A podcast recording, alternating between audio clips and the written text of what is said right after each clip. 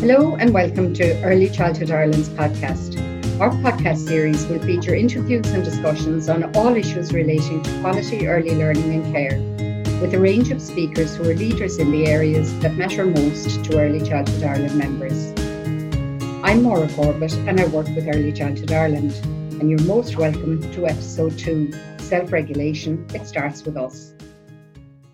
In this podcast, we'll talk about the important role and awareness of self regulation plays in our work with children and families. And to explore these issues, I'm delighted to introduce my colleague, Catherine McHugh. Over recent months, Catherine has been working intensively on the development of materials to support educators' well-being and mental health. This is always important, but never more so than in this COVID 19 world, where we are also conscious of health and safety and balancing that with the equal importance of well-being. So, Catherine, a huge welcome to this episode. Thank you so much, Maura. I'm delighted to be here. So, over the past few years, we've heard, begun to hear a lot about the concept of self regulation. Can you tell us how you first came to hear about it and what drew you to the ideas of self regulation? Yeah, um, so I would be very much a fan of mindfulness and that approach to everything when it comes to early childhood education and to myself. Um, there's very little that I would uh, use for training with children that I kind of don't use for myself in my everyday life. So I always kind of relate everything back and try and use the same processes when it comes to self regulation, to mindfulness, to emotions to processing, all that kind of thing. So I try to bring things back to myself as much as I can.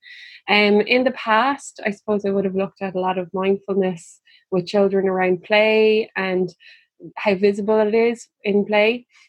Um, I also would, in training, uh, connect a lot with The Whole Brain Child by Daniel Siegel, um, a book that I re- I'm really fond of, um, which is all about relating to emotions and naming it as it happens rather than you know having your typical poster on the wall which demonstrates sadness or happiness. So the meaningfulness of being mindful of naming things in the moment i suppose i would really have a, a, a passion for when i'm working with children when i'm working with adults who work with children and so on. So at the beginning of lockdown, I was asked to put together some articles to help support educators, parents, and children um, with their mental health and well-being throughout COVID in particular. Um, so in doing that, I I came across Stuart Shanker and his idea of self-reg. Um, and although I've heard of him before in the past and probably used quotes from his in the past, I really got stuck in and I found his approach to be so interesting and really, it really just made loads of sense to me. Um, so, in fact, I ended up taking a very, very, very long time to complete my articles because I kept learning new things and wanting to learn new things around Stuart Shanker. Um, so, this podcast, I suppose, is coming from those articles. So, it, it'd be interesting for listeners to maybe take a read of them on the website. Okay, so before we, we go into uh, explore some of the detail of those materials that you've been working on and that people can refer to, uh, can you give us, um, if it's possible, um, a definition of what self-regulation is? So, uh, so we know what uh, yeah. what exactly it entails. So, self-regulation it looks uh, far beyond the action. It looks at the child. It takes into account, and what I find found most interesting, it takes into account the before, during, and after of the behavior or of the emotions that or the stressors, as Stuart Shanker calls them, um, for children, and it's exactly the same for adults. So it's Stuart himself would often say that um, it can be very much confused with self control um, and self control is actually the impulse, um, or it could be muscle impulse, uh, resisting an impulse, I should say. Um, and self regulation goes far beyond just the impulse, it actually goes to find the root of the reason for the impulse. So I find that really interesting. Um, and it's very much not about removing the stressors. He sees stress as being a very positive thing that it has a very positive effect physically, socially, emotionally for everyone when they go through it. So it's not about removing stress from people's lives. It's about understanding it from start to finish. But that's really what self regulation is. And then relate that then to adults. Okay, so when I was putting this together, there's um, five different steps that that Stuart Shanker that I focused on for my pieces, um, and each step, um, there's a lot in each step. So I, I might just run through each step and I'll relate it in that way. Um, so step one would be the signs of stress and reframing behaviors. So this is about recognizing the stress and what that behavior is. So it's not, it's about naming it and seeing it. So really stepping back and being present is a really valuable thing. And that again brings us back to that mindfulness piece that I was talking about earlier. Being mindful in the moment, seeing what's happening for yourself, seeing what's happening for other children, and recognizing it as stress. Um, sorry, moving on to step two, recognizing the stressors. Um, so this one would very much come under five domains. So biological, he sorry, he recognizes five domains. First one is biological, um, which is an overstimulation of sound or light, you know, anything physical in the environment that may be affecting you or the children in your care. Um, emotionally, you may be affected with finding it difficult to cope with different emotions, strong emotions. It could be a positive emotion or it could be a negative emotion. It doesn't necessarily always have to be negative. Sometimes people find it hard to, to deal with, cope with positive emotions. Um, an example of that would be, you know, opening a, a gift in front of somebody. For a lot of people, and myself included, that can be so stressful because you want to make sure you have the right reaction, you want to be appreciative, of all those kind of things. So that can be a stressor, but we may not see it as a stressor. Mm. Um, cognitively, you know, processing the different kinds of information to make sure you're processing it clearly. And um, socially, or pro-socially, um, dealing with other people's stress or dealing with cues from other people.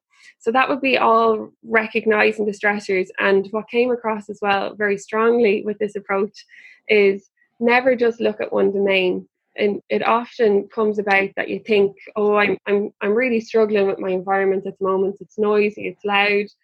But in fact, when you sit back and look at all the five domains, you may come to realize that you have hidden stressors within those domains that you're finding really difficult to cope with as well. So it's about really examining the five domains and reflecting on yourself and seeing if anything is hidden in there because often we can deal with the big ones, but the little ones are the hard ones to deal with.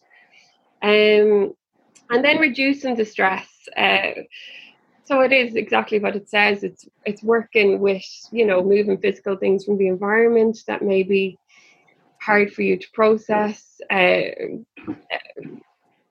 speaking about these things a bit more, being open, naming things for yourself, that can help you reduce the stress. Um, and reflection. We all we all know that in early years we're the best reflectors in the world. Everything we do, we reflect on it. So this is one thing that, as as I was writing the articles, I could see that we do it right in early childhood education. So it's about making the time to actually process what has just happened from start to finish um, it is I, with COVID. It's you know we've been through such a crazy hard time, and we have to appreciate that and name it and give ourselves time to reflect on it, what it meant for us, what it meant for the families we work with, what it meant for the children we care for. Excuse me.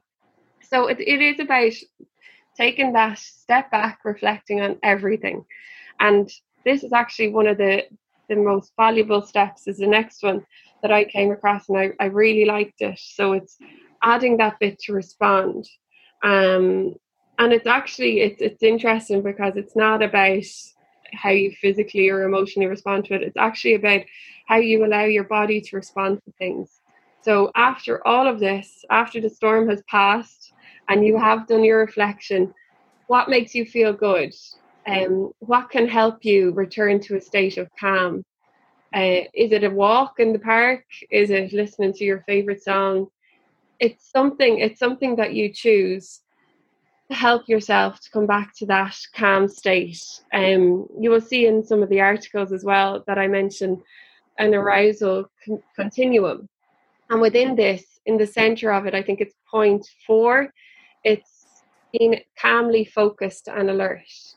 Um, above that, you have been in a state of hypo alert, drowsiness, or just being asleep. So that's kind of the continuum. And then below mm-hmm. this is hyper alert, or you're flooded with emotions or with thoughts. And that, you can't concentrate and be calm when you're in any of these other states. So it's about trying to get your back, self back to that calm and alert state where you can truly kind of feel yourself again and you can you can move on. You can leave mm. it past. You've done all your pieces of self-reflection and and self-regulation and you've recognized what that's meant for you. And you're able to move on in a positive way not dismissing the stress itself but actually just recognizing it for what it was and feeling the benefits of it and moving it on to the next time you need to use your self regulation, you'll probably be a lot more aware and ready for it. I don't know, does that make any sense? Yeah, and it, one of the things that strikes me, Catherine, is that you know you mention about when you're flooded. Yeah, you you, you know you need kind of help either from within or without to get past that. Yeah. And what that can be like for children who haven't yet developed the resources exactly. to be able to to move on from being flooded exactly. um, in, in, intrinsically uh, internally and they absolutely need our support to move on. Yeah and it's interesting because um, in the step of reflection actually if you're working with children and with yourself personally it's something you can do and it's actually something i done before this podcast because i was feeling a little bit nervous. So i was actually noticing the physical impact it was having on my body. So, you know, my raised heart rate, my my breathing faster, all those kind of things that come with nervousness. I've never done a podcast before, so I think it's natural. Yeah. But um I was able to to recognize that in myself, the physical reaction of my body to stress. And in the reflection, and later on, possibly when I return to that state of calm, I'll be able to think about it a bit more and I'll be able to recognize, yeah, that I, I regulated that stress and I worked with it. Um, similarly for children, you know, asking them, you know, um, can you feel it in your chest? Can you feel it in your arms? You know, so that they can pinpoint what mm. stress mm. physically feels like for them. Or um, their tummy. Or their it's tummy, often, of course. in their yeah. tummy. Yeah. yeah, yeah, exactly. Um, that's a that's a really good example, and the way you related it to to yourself in in this in this present moment. so, I was actually just thinking about it before I came on. I was like, oh yeah, I'm definitely feeling stressors right now. I, I can use this. so, Catherine, um, I suppose it's it, just to say as well for for the listeners that there there are graphics in in PDF uh, in the materials on on the website that they can print off. You don't have to yeah. remember all those steps when you're uh, getting yourself into it. Yeah. And can you refer um, people to signposts for further reading about um, self-reg? Yeah, well, obviously, I'm a big fan of Stuart Shanker. So if you actually go onto his website, it's www.selfreg.ca, I think. Um, mm. Stuart's from Canada, so I think it's .ca. Yeah. Um, and he has some really interesting stuff on his website and some lovely readings and, as you said, infographics that we've used for some of our articles. Um, and you will it, it, he's brilliant he's fantastic and he's really clear ways of describing things but be warned you might get glued to it just like mm-hmm. I did and um, the never ending discoveries that's in it. Um, also, uh, Daniel Siegel, I know I, I mentioned him earlier. I'm mm. very, particularly when working with children, but you can absolutely relate it to yourself. His book, The Whole Brain Child, I'm a, a massive fan of it, and it, it's something that I bring into most training programs that I would I would do, regardless of what it is.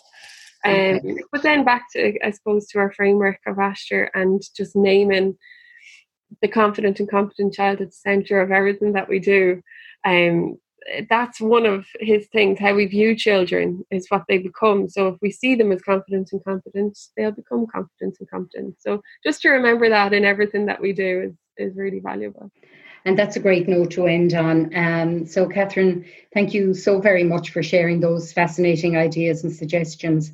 Um, it, I think it's really important to remind ourselves that we need to mind ourselves so we can care for others. Um, a previous webinar that I heard um, Anthony Semann talking that you know putting the needs of staff on the agenda won't mean that their needs override um, that of the children, um, and that putting ourselves first means we really are putting the children first. So, Catherine, thank you very much again, and thanks to you, the listeners, for joining us again. And we really look forward to your company on our next podcast.